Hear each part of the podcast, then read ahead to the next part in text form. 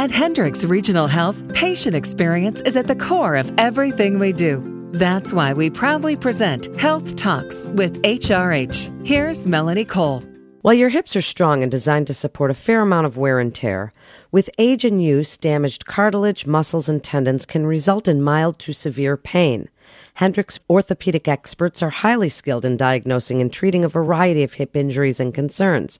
My guest today is Dr. Brad Prather with Hendricks Regional Health. He's one of only a few surgeons in central Indiana performing the direct anterior hip replacement. Welcome to the show, Dr. Prather. Give us a little bit of a working anatomy of the hip and what would be some red flags for someone to consider a hip replacement? Well, thanks for having me. Um, the basics of uh, hip anatomy, it's, it's a ball and socket joint. It's a ball socket joint akin to something in your car or in your house. Um, and when the hip goes bad, typically that ball and socket joint loses its ability to rotate freely. Um, there's a loss of tolerance within the joint. So the typical patient who starts having hip pain it uh, it sometimes seems strange to them. It'll it'll be pain that that usually uh, appears kind of in the groin area, or they'll they'll find perhaps they can't tie their shoes or put their socks on as easily. Um, it's it's it's oftentimes not pain in your buttock or pain out to the side of your hip, but it's uh, a true hip arthritis um, in the form that you were describing, where the joint wears down. Usually has pain that that uh, centers more around the groin itself. So, if somebody has this nagging hip pain, they come to see you. What's the first line of defense? What's the first thing you do for them? Well, we, we try and maximize uh, conservative care.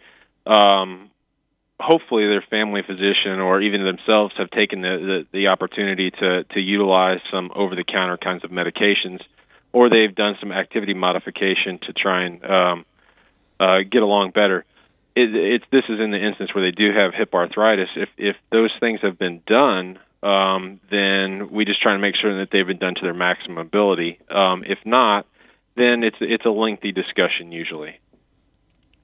If they've done all of those things, then what does the discussion entail? How do you explain to them what hip replacement is going to be like and discuss the anterior hip replacement? Sure. Um, you know, I start off by trying to allay some of their fears uh, because a lot of people, when they when they approach a joint replacement, do have uh, a lot of misconceptions about what it takes to um, go through the joint replacement, uh, do the recovery, and get back to life. Um, so usually, the the first thing I try and do is assess, you know, what what is their activity level? What are they trying to get back to? Um, and then we go into how the, the, the joint replacement can fit into that. So um, you know, we described the, the, the typical time for a hip replacement. You're in surgery, it's perhaps 45 minutes to an hour, uh, sometimes longer if it's a very muscular person. Um, the time duration in the hospital being um, perhaps a day, um, sometimes longer if there's any uh, potential medical side effects that um, we need to uh, um, really monitor and then describe you know what goes on with physical therapy. Um, some physicians that do anterior hip replacements don't really advocate for physical therapy, but I'm I'm one that does um, because I want to drive home the point that we're getting you back to life, um, and we want to do that as fast as we can safely. So um, when I discuss the hip replacement itself, I try to you know stay somewhat mechanical in it because the the hip joint really is a is a mechanism um, that's simple to understand as a ball and socket joint. So we're going to return a freedom of motion in there by um, uh, uh, resurfacing that ball and socket. So tell us about the replacement itself. What kind of material are you using, and is this something that lasts for many years, or might it have to be redone? Um, d- depending upon age, there, there's always a chance that it would have to be redone. Um, we certainly we certainly try and um, tell the patients that if if we do our job right, we're going to put that joint in a position where stresses are minimized. And the type of joint replacement that I use, um, this is 99% of the time, it's going to be a type of a ceramic which is called oxinium, um, placed upon a, a plastic bearing. Um, that joint replacement is good if put in the correct position for about 30 years. Um, this is normal stresses that are done to. This isn't the person who comes in and says, "I'm going to run the next mini marathon." um, because that's the one where it's going to say you're probably going to wear this out shorter. But if normal tolerances are are, are kept up, that uh, about 30 years is acceptable. And and certainly people have had joint replacements in for a lot longer than that, and it's not the technology of the implants placed today. So 30 years from now, we may look back and see that these joints did last longer in the in the human body. So, tell us a little bit about the difference between the direct anterior hip replacement and the way they've been typically done, and what's the benefit for the patient in terms of recovery and trauma to the muscles surrounding the hip joint. Mm-hmm.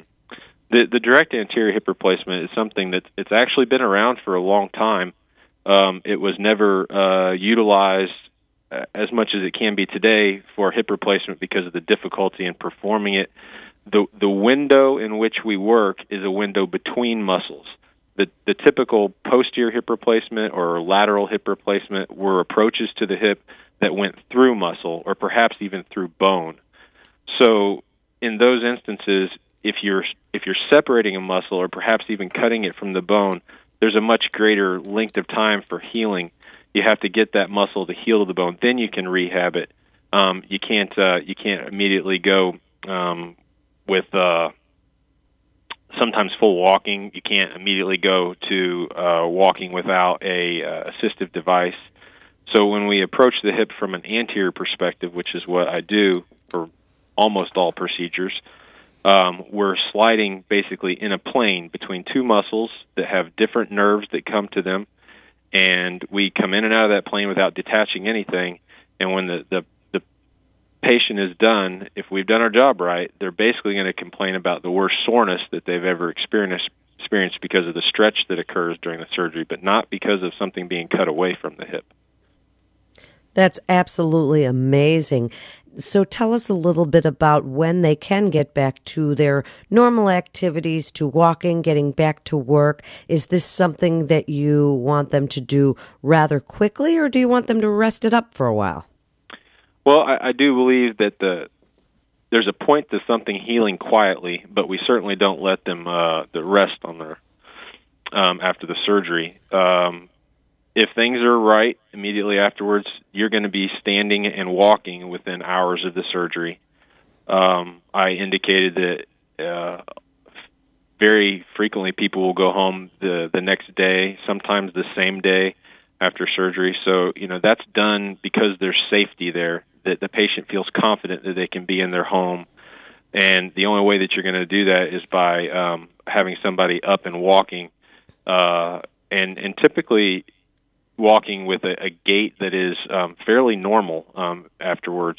So if we can normalize their gait within hours of surgery, we can certainly return them to work within weeks of surgery. So my patients that have more sedentary jobs, office jobs, sitting jobs, even um, sometimes you know light standing jobs. I, I think that they can return to work within two to four weeks after surgery, which is, uh, is much faster than um, the typical posterior hip replacement. Can they then go off their anti-inflammatory meds that they were taking for their hip after this replacement? Well, I, I do use anti-inflammatory meds after the surgery, um, but as part of the post-operative pain regimen. Um, can they go off of them is dependent upon what else is going wrong in the body. But a lot of people, we certainly um, seek to improve their medical condition by getting them away from medications. In just the last minute, Dr. Prather, please give your best advice for people that are suffering from hip pain and maybe considering hip replacement surgery and why they should come to Hendricks Regional and see you. Yeah. Um, I think that uh, most people, once they've got to that point where their their activity has decreased, their mobility has decreased, um, it's really where the, their heart's behind the, the need to see a physician at that point. Um, and and when they come in that in that fashion, often you know our first visit is the visit we decide on surgery, which is not always the way I like it, but it, it happens that way because once that joint has gone bad, that feeling of pain that's there, that inability to move, has gotten to such a degree um, that you're going to seek out a major surgery. Um, that's when you know the, the conservative measures have probably failed, and it's time to really have a serious discussion about it. When they come and see us here, um, you know, I, I think we, we do a good job of education um, with the patients in regards to what they need to know before and after surgery, and, and really what to expect um, during it. So, um, if I have you know one one point to make is that it, it's a person who's uh, who's lost the the real desire or the the ability to be active. Um, that I, that when they come, I, I feel for them, and, and we go straight forward with surgery. Thank you so much for being with us today, Dr. Prather. It's excellent information. You're listening to Health Talks with HRH, Hendricks Regional Health. For more information, you can go to hendricks.org. That's hendricks.org. This is Melanie Cole. Thanks so much for listening.